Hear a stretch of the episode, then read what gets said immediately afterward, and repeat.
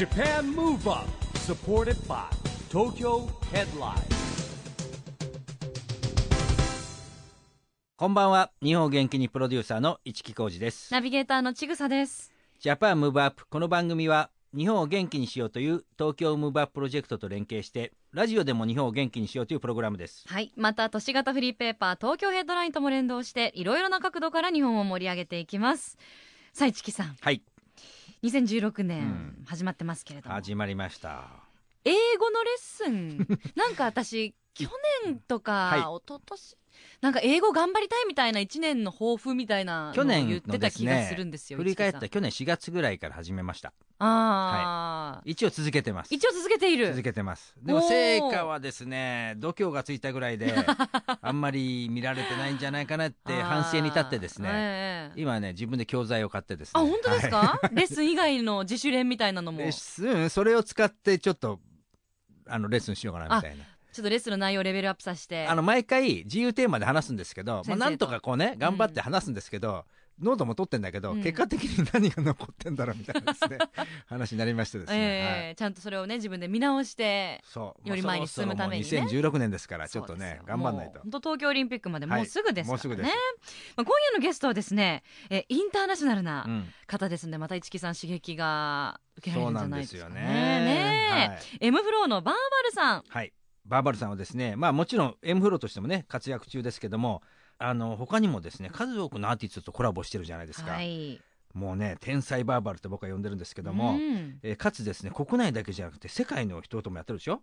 ファレル・ウィリアムスカニエ・ウエストって世界的アーティストですよ。知ってますか？ちゃんと。さん、はい。一応名前は。名前だけ知ってます。名前だけ。本当にすごいんだから、本当すごいみたいですね。うん。はい、で最近ほらあの EXILE HIRO さんなんかのね PKCZ、はい。これはねほらあの DJ マキダイとか DJ だるまさんとかやってるんで、これの活動はねあのライブとかも行ってみ見てますんでね。もうはい。肌で感じているわけですね肌盛り上がりをね。すけど、うん。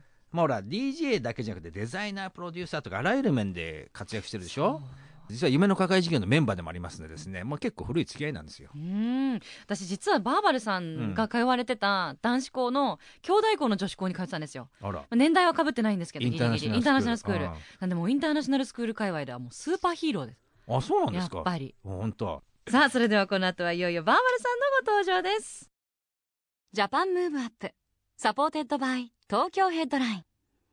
この番組は東京ヘッドラインの提供でお送りします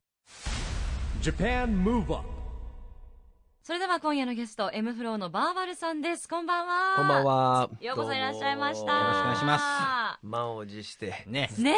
もう何回もね僕年越し？いやラブコール結構いや一年もう一年2000一一年以上はかかってました。よ結いや構いやいやラブコールはしてるっていう僕話を聞いてましたよ。それは実はねバーバルさんが悪いんじゃなくて僕会うたびに今度連絡するよって言って会うたびに同じことを言って僕は 何回もいやいやいや何回も会ってたみたいな。口頭でね。で連絡先どうなんてしてうんうんでなんとなく知ってたんだけどかかけたらなんかこうほらすれ違っちゃったりとかまあしてて毎回会うたびにじゃあ今度よろしくねみたいなあ話でですねええ。ついに今日に至るみたいついに2016年なんかいいです ワクワクねが頂点を達してちょっとありがとうございます。なここちらこそありがとうございます。お願いします。ねあのお付き合いは長いんですよねお二人。そうですね結果的にいつかって覚えてないけどまあ結構長いですよね。そう知り合ったのは。だって若かったもんってお互い若かったけど。あいいや、下手したら 10, 年10年以上前じゃない？僕ね、多分 EXILE PERFECT YEAR って2007年からなんで、その前ですよ、絶対。そうですね。出会ってんの。はい。うん。で、あの、 avex つながりで、で、夢の課外授業2回ぐらい行ってもらってるんですよ、 VERBAL さんに実は。はい。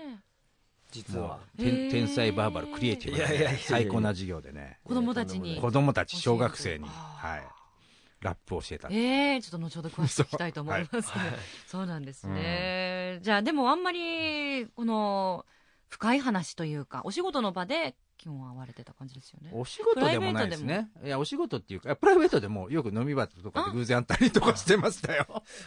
うん楽しい場でも。楽しい場でも、はい。あのね、去年年末は、EXILE ドームツアーの打ち上げ会場でも一緒でしたから。はい。インスタグラムに写真が上がってましたよね。そうはい。その節は、その節は長かったですね、ねもうの会話。かなり後半記憶がございませんって感じで、はい。かなり記憶なかった。いつもは僕は記憶ないんですけど、今回は僕が勝ったな、みたいな。はい。えー、じゃあもうそういうね、お姿をご覧になってると思いますけど、今日はぜひあんまり日頃聞かないようなお話を。はいそうですね。うん。あ、そうそう、だから、あの、真面目な話なんですけどね、はい、ヒップホップっていつ頃出会って、いつからこんなことやろうなと思ったんですか？僕はですね、えー、もともと母が小学自分が小学校5年生の時にちょっと行くという時にあの一緒について行かせてもらって、えでそれボストンだったんですけど、ええ。東海岸はボストンに行った時にヒップホップに出会いました。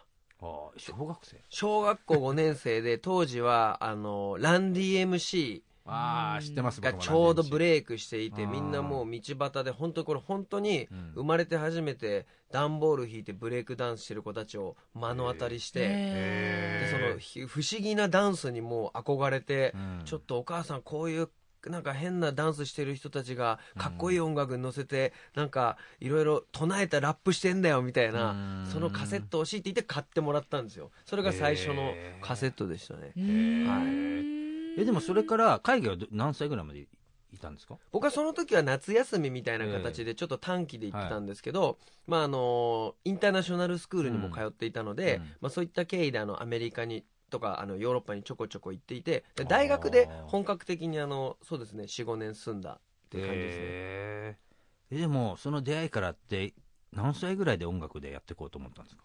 いやあのこれもちょっはい。とあの、縁と言いますか不思議な感じなんですけど実は高校生の時に、うん。うちの今 M フローの、はい。まあ、僕のあのまだあるグループなんですけど、うん。M フローというグループがありまして、うん。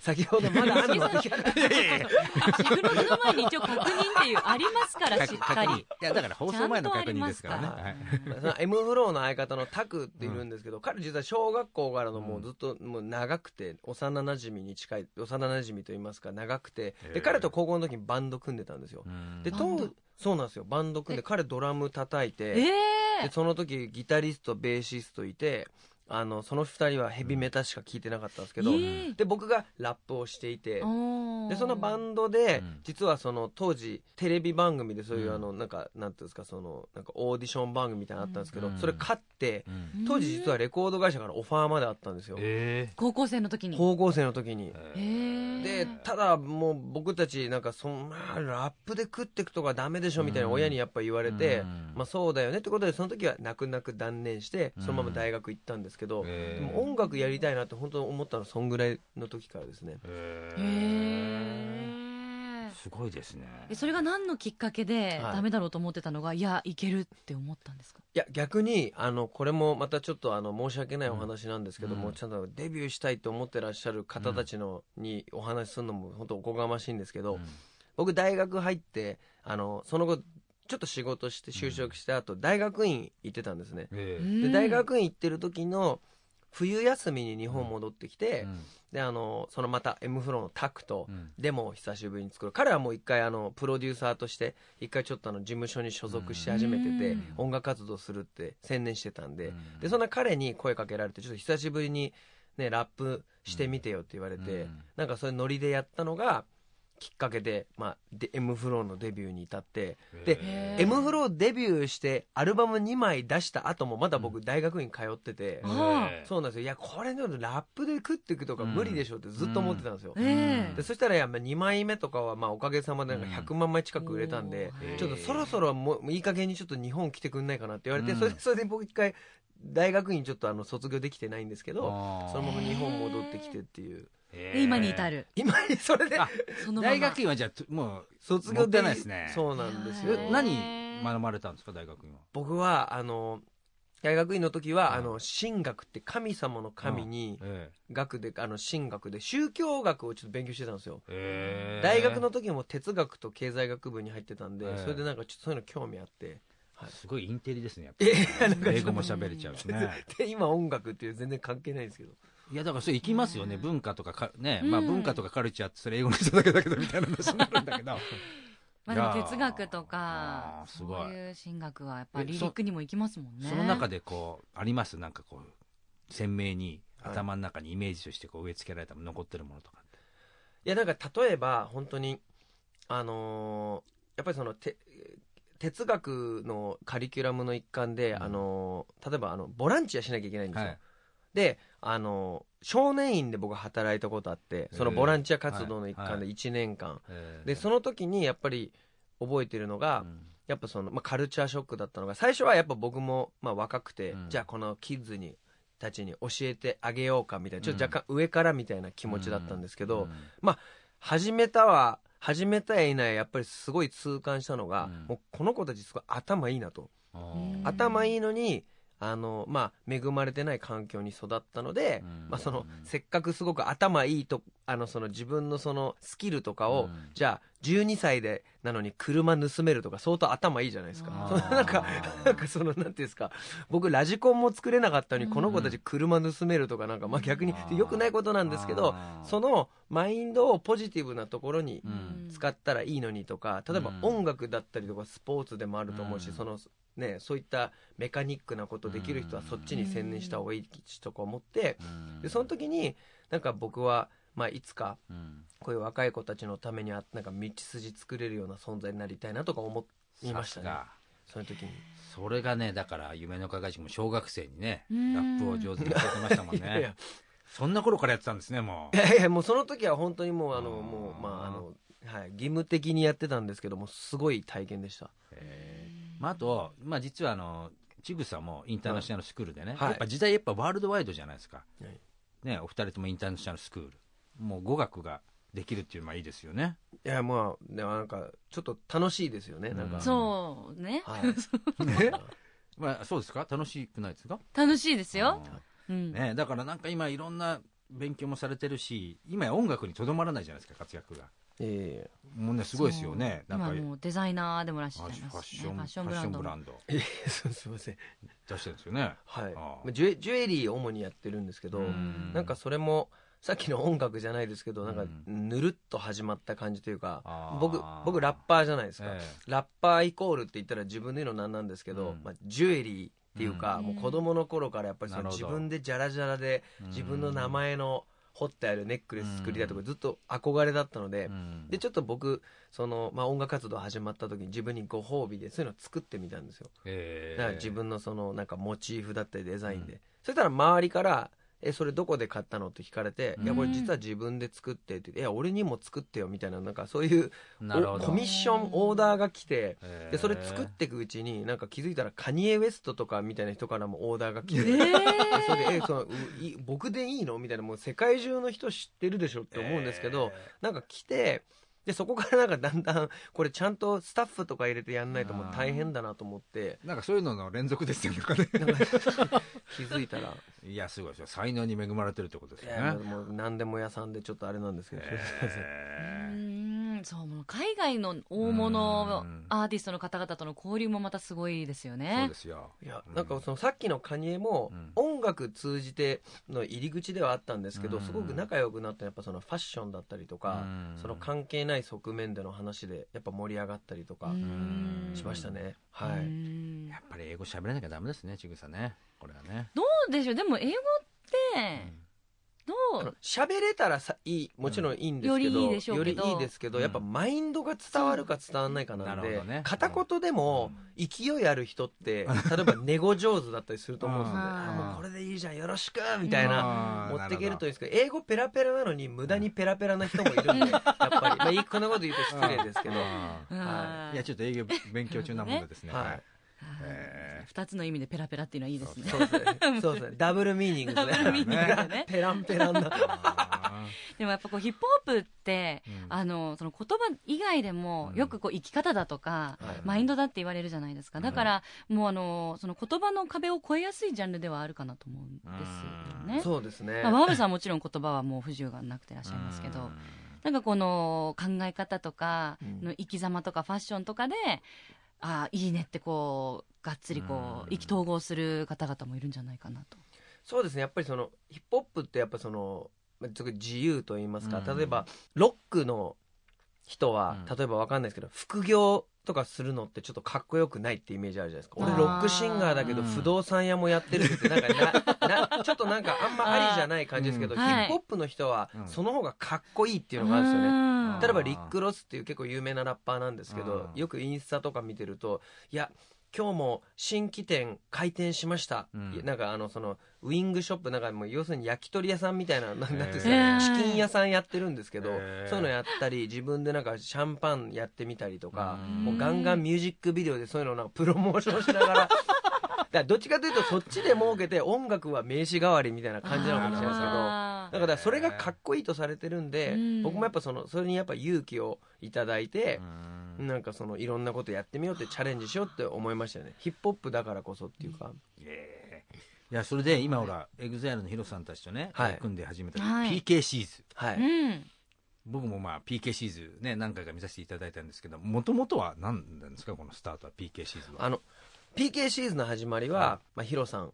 を筆頭になんかちょっとせっかくもともと MAKI さんとか、うん。まあ、DJ MAKIDAI スで DJ ダルマとか、うん。まあ、あの MAKI さんもずっと昔はクラブとかでうん。例えばハーレムとかでレギュラーしてたりとか、うん。まあ DJ なんでせっかくだからなんかそういうルーツに基づいたなんかちょっと変わった活動をしたいねみたいなところから盛り上がった話なんですけど、そこからなんかどんどん気づいたらパーティーをしてみて でパーティーから次はアゲハでなんかライブしてみて、うん。でその後去年の年末あのハロウィンとかをうん。横浜アリーナでやったりとか、うん。だんだんHIRO さんがじゃあ次はこれ次はこれみたいなどんどんエスカレートしてって。なるほど。だって今年ワールドツアーってきましたよ。ね。そうなんです。どういう。どういうワールドツアーワールドツアーなんですか？いやなんかあの本当にまあ DJ で、うん。まあ、今年の1月の1月9日に、あの幕張で electrox っていうあの海外からも DJ 迎えたイベントがあったんですけど、そこにも出演させていただいたんですけど、うん。それを皮切りに、まあ、アジアを回って、まあ、クラブとかですよね、うん。そういうとこ行ってちょっとまあ修行も兼ねて回ろうっていう世界のツアーです、あアジアもあるんですか？はい。まずは。クラブシーン原点ですよね。そうですね。ね。はい。へ楽しみですえねえでも例えばアジアでクラブ大体ありますか？ありますね。僕もあの個人で回ったこともあるんですけど、やっぱり洋楽の方が流行ってたりして例えばシンガポールとか行くと現地のアーティストがあんまいないんですよ、まあ、シンガポールこそなんか、まあ、現地で水すらないんでまマレーシアから輸入してるぐらいな国なんですけど、うんまあ、そういうところだと、まあ、EDM でしたりダンスミュージックとかがもう盛んなので、うん。なんかそういうところでなんか普段僕たちが、まあ、もちろん邦楽も聴くんですけど、うん。普段 DJ でかけるような洋楽をもうバリバリでかけていくと、うん。どうなんだろうってそれ勝負してみたいねっていうお話になって。はい。すごいですね。ねえ。でももう DJ もされてるということで、ぜひですねここでバーバルさんからはい。こう日本を元気にする一曲、はい。ちょっと DJ する気持ちで、はい。かけていただきたいなと思うんですけど、どの曲にしましょ はい、この曲はですね、まあ、邦楽なんですけど、うん。僕の中で結構ダンスミュージックだなと思って、はい。僕結構 DJ の時もかけてるんですね、ううん。でなんならあの僕事務所があのあるんですけど事務所のすぐ外によくバスが走って回ってこの曲かかってて僕も結構この曲大好きなんでちょっとこれをセレクトさせていただきました。おお、はい。じゃあぜひ曲紹介お願いしてもよろしいですか、では聴いてください「The Share Happy from 3代目 JSOULBROTHERS from EXILE トライブで Share the Love Japan Move Up 事務所の前のバスで何回も聞かれてたということですけどそんだけ聞くともうなんか、ちょっともういいかなってならないんですね。なるじゃやなるじゃないですかね。普通。で結構こんなこと言うんですけど結構流れてまたかよとか思う CM とか結構あるんですけど、もう結構なんか癖になるっていうあかー聞けば聞くほどなんかもうより好きになっちゃうみたいな。なか歌サビなんかもうあのオケサビじゃないですか、はいパッはいパッパラパッパラパッパッパッパッパって結構癖になるんですよねアディクティブというかはいうんいいですね確かに、はいでもこれあの本当にその音サビなんで、世界のねそれこそワールドツアーの時も全世界で盛り上がりそうな盛り上がりそうですね。一曲ですよね。これだって今若い子に大人気なんですよ。大人気。あとなんか振りとかも踊みんなね振り一緒にやってますしね。ますます盛り上がりを見せそうです。お送りしたのはバーバルさんからの日本を元気にする一曲 Share the Love でした。ラジオで日本を元気にするプログラム。ジャパンムーブアップ一木工事とちぐさでお送りしています。そして今夜のゲストは M フローのバーバルさんです。引き続きよろしくお願いします。よろしくお願いしますバーバルさん、はい。この番組はですね、はい。オリンピック・パラリンピックが決まりました、はい。えー2020年に向けて、はい。日本を元気にしていくために私はこんなことしますというですね、はい。アクション宣言をですねはい。皆さんにいただいておりましてですね、はい。今日はバーバルさんのアクション宣言をぜひお願いしたいんですが、はい。えー、じゃあよろしいですか？はい。えー私、バーバルは2020年を目指して日本を元気にするために、はい。海外と日本の架け橋になりたいと思います。なりますですよねもういねやいやいやもうなられてますけどねすでにね。もっと具体的にいろいろと、やっぱりうん。2020年って本当まだ4年先かもしれないですけど、はいはい。もうあっという間だと思うんで、うん。どんどん今からその土台作りをして、まだいろいろまだ、あの、もっとこういうことできんのになっていうことがちょこちょこあるんで、そこをちょっと、はい、一つ一つ形にしていきたいと思ってて、はい。これね実はその皆さんに言うんですけどあのオリンピック・パラリンピックっていうのは2020年じゃないですか、はい。なんですけどオリンピック・パラリンピック開催する国はですね文化プログラムっていうのも合わせてあのやらなきゃいけないんですよ。はい。だから大体2年ぐらい前から2018年はい。ぐらいからいろんなことをやらなきゃいけないんですよね、はい。そういう意味で言うとこ今年結構大事で、はい。今年のリオが終わるともう東京じゃないですか次、はい。で今年準備で17年ぐらいから文化イベントってもいろんなことをやっていかなきゃいけなくなるんですよね、うん。でロンドンはすすごいいろんな形でやってそれこそ舞台もあったりとかですね、えーいろんな活躍の場があってこれやらなきゃいけないんですよ。まだね実はねそんな進んでない。日本は。これからですよ。もうバーバルさんの活躍の場がねそうですいっぱいねできてきますなんかちょっと、使ってやってください。いやいやもうそんな。ぜひ。いや本当なんですよ。でやっぱり今海外とねいかに交流するかじゃないですか。だってはい。基本的には参加する国全部来るわけですから。うん。でそれはあの事前の選手だけじゃなくてねそういうスタッフもいればですねあと観光客。はい。やっと日本はあのインバウンドっていっぱい観光客来るようになりましたけど、はい。もう2020年に向けていっぱいお客さん来ますからね、うん。そそれこそねクラブシーンもそういえばなってた。だから来た時に、まあ、変な話なんですけどそういう若い人たちがどこで遊ぶんだって。うん。果たしてあるか東京はちゃんとみたいなね、うん。話も出るんですよだって。日本のクラブシーンって今どうだと思いますかバーバルさん？いや、あのーそれこそまあいろいろとその風営法とかあると思うんですけど、うん。やっぱりあのー今、市木さんがおっしゃってたみたいに、もう、もっともっと会場があっても、今後オリンピックとかあった時に、その人たちを受け、の、その受け皿になるので、もっとなってった方がいいですし、あのーやっぱり盛り上がってるイベントは超盛り上がってますね。うんやっぱみんな結局遊びたいじゃないですか。うん音楽も好きだし。はい。ね、やっぱり日本に楽しみに行くのはまた食事、うん。そういうねナイトライフとか全部ありますからね、うん。観光っていうのはね、じゃあ新しい箱も今後ねできるかもですね。もうどんどんこうなくなっていく方がクラブって多いイメージだったんですけど。そうですね。なんかあのシステマタイズされたクラブが多いですよね、うん。だから例えばラスベガスとかに行かれて、すごく感化された人たちがじゃあ日本でもそういうのやろうよみたいな感じなすごくあのちゃんと VIP があってみたいなまたそういうのが再来してる感じですね、一時期ぐじゃぐじゃな、はい。い、い意味でちょっとさ境界線ない感じでしたけど、うん。大人は大人でうん VIP とか座って、若い人たちはフロアでうん。イエーみたいな感じがうんちょっとなんかだんだんまた、はい、ここ23年の間で、はい、流行ってきまあてるのかなって感じで、確かにね。僕らおじさん族はもうねずっとうるさいところに入れませんからね。そうですね。やっぱ基地基地がある方が遊びやすいですよね。そうなんですよね。ちょっと行ってくるかみたいなね。それこそマハラジャ時代はねずっとそういうマラジャージュリリアナとかもうずっとそう僕らディスコ世代だから、はい。うん。まあ、ビップルームにねよくいましたが、まあ、そんなバーバルさんがですね 本のタイトルにもなってるんですよ。フューチャリング力。はい。うん。これすごい興味あるんですけどフューチャリング力。はい。はい、とはまあ、あのこれ、あのーこういったタイトルになった経緯としては、あの M フローが、あのー昔ボーカリストのあのメさ第3人目のメンバーがいたんですけど、うん。脱退した後、はい。さあどうしようってことで、まあ、その時のピンチを逆に逆手にとっていろんな方たちをフィーチャリングして、うん。当時 M フローラブズ安室奈美恵さんとか、和田アキ子さんとかいうふうな形でやらせていただいたんですけど、そういうことであのなんでしょう自分一人でできないことを、まあまあ、フィーチャリングなんか誰かと合作にして、どんどん盛り上げていく方法を、まあ、ちょっと僕なりに綴った本なんですけど、いいですね。フューチャーまあ要はコラボレーションってことですもんね、うん。フューチャリングはい、僕も使おうかな？フューチャリングの1キーとか。みんなとみんなをくっつけていいことしましょうみたいなね。ねいやえもうまさにでもそういうことだと思うんですよね、うん。僕たちもやって本当気づいたんですけど、うん。やっぱり自分たちで書くメロディーって、うん。とか、まあ、曲とかって僕とタクだとまあまあお互い長いんでしもうなんかあそう来るよねっていうのがすごいわかるんですけど、やっぱ違う方のエッセンスが入るとまた、うん。あそういうあそういうメロの書き方もあったかみたいな、すごい勉強になりますし相乗効果が半端ないんで。あーやっぱ天才バーバルですからね。いや僕ほらでもステージ上でってあのほらサングラスかけてるじゃないですか、はい。今日かけてらっしゃいませんけどね、いつもだだからこうこう素のバーバルさんとうん。ステージ上のバーバルさんがやっぱり違うんですよね、うん。スイッチですよね。スイッチ入るんですかねやっぱり。いやーなんですか僕もよく言われるんですけど、うん。あんまりそのなんかこうなってやろうとかいうのよりはもうなんかお客さん盛り上げないとみたいなもうそれで一心になっちゃって。なるほど。一瞬なんかちょっとまあ頭の中がもうそれモードに変わるのかもしれないですね。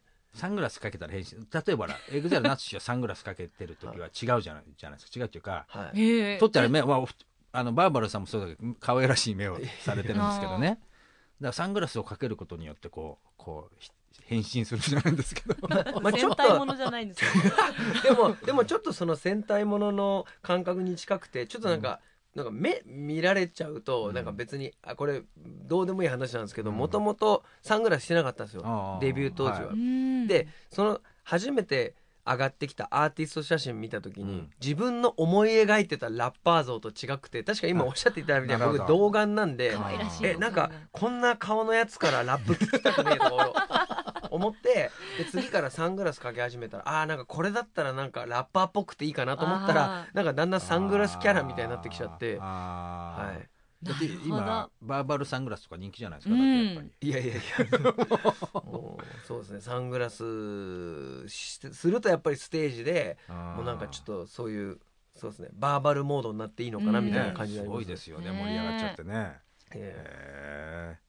まあそんなバーバルさんはですねそれでさっきも出たんですけど夢の課外授業にですね。はい、小学校にて授業してもらった。その話ね。どんな授業だったんですか、これぜひバーバルさんがちょっとねお話ししてほしいんですけど。なんかあのラップってまああのダンスって教えられるじゃないですか、うん。振りとかがあって、じゃあ先生のあのその振り付けをちょっと真似てみてスタートってできるんですけどラップってどこからどう始めていいか分かんないうん。じゃないですか、はい。だからとっつきにくいとかちょっと不良っぽいとかいろんなうんなんつうんですかそのまあいわばステレオタイプみたいなのがついてると思うんですけど、うん。そうじゃなくて意外と簡単に誰でも始められるしゲーム感覚で韻を踏んでできるものなんだよっていうのを、その、まあ、小学生の子たちに教えたいなと思ってちょっと簡単な、まあ、レッスンって言ったらあれなんですけどちょっと組ませていただいた感じですね。うん。具体的に何されたんですか？グループ分けて、うん。だからそれぞれに作らせるんですよ。なんか例えばじゃあいきなりあのみんなで何小節書いてねとか言ってもいきなり難しい話なんで、そうじゃなくてもう例えばビートは12341234じゃないですか、はい。でその1234が1小節って考えたら、うんうん例えば「今日は友達なんとかなんとか」みたいなそのでその1人1行ずつ1小節ずつ考えましょうっていうので、うん。グループに分けて、あのワングループ4人とかだったら、まあちょっと短いラップをグループでかけるからそれをなんはあかストーリー仕立てにして、一人一行でで、はい、韻だけ踏む。踏んでなんかちょっと考えてよっていうのがなんかお題だったんですよね。でグループに分けるでしょ？そうだったらなんか。でできるじゃない？でそれをうん。発表させるわけ。で発表させた上でそれぞれのグループと1回ずつ一緒にやってくれるわけ。ええー、フィーチャリングバーバルさんでフィーチャリングバーバル。すごい贅沢ですね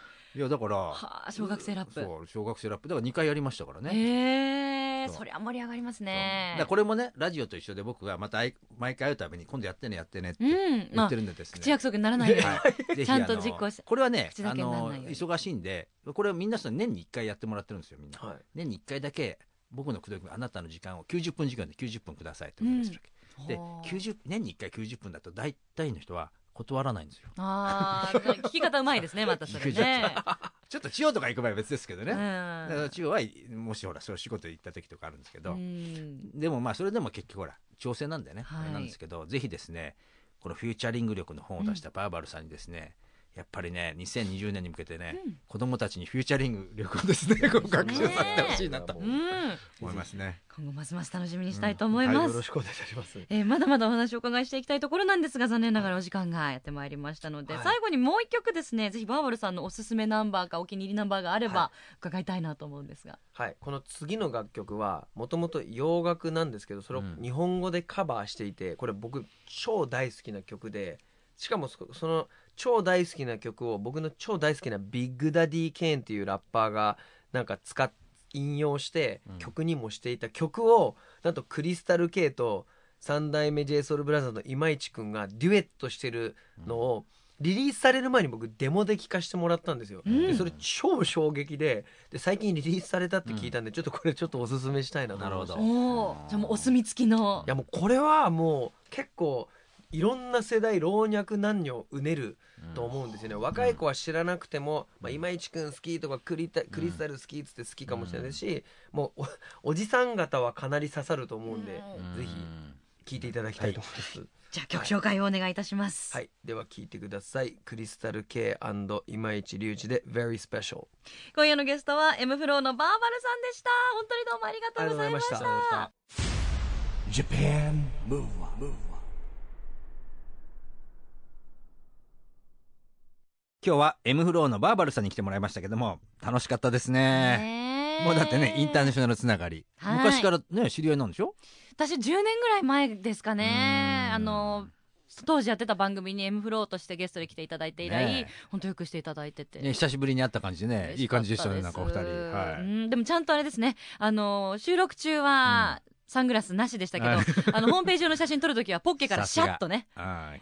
身用具をはい。出してね、かっこよかったですね。今年は僕もやろうかな。サングラス。サングラス出してみたいちょっとねいつも眼鏡かけてらっしゃいますけど、はいはい。ちょそれを色つけてね、はい。素敵な写真が撮れてると思いますので、はい。ぜひホームページの方もチェックしてみてください。さあそしてここで毎月第2第4月曜日発行のエンタメフリーペーパー東京ヘッドラインからのお知らせです。東京ヘッドラインでは著名人のインタビューやコラムが充実していますがそれ以外にも隠れた人気コーナーが多数存在します穴場の美味しいお店を紹介する東京グルメ探偵や落語の面白さを伝える江戸河原版的落語案内。格闘家を紹介する格闘家イケメンファイルなど掘り出し物のオリジナル記事が満載です。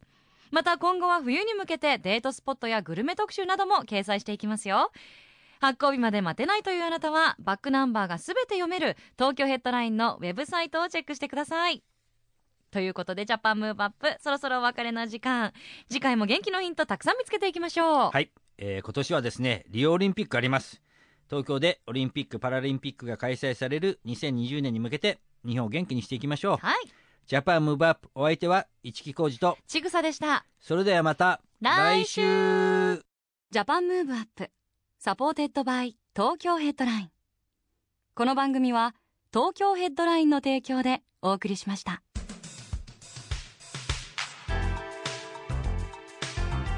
Japan. Move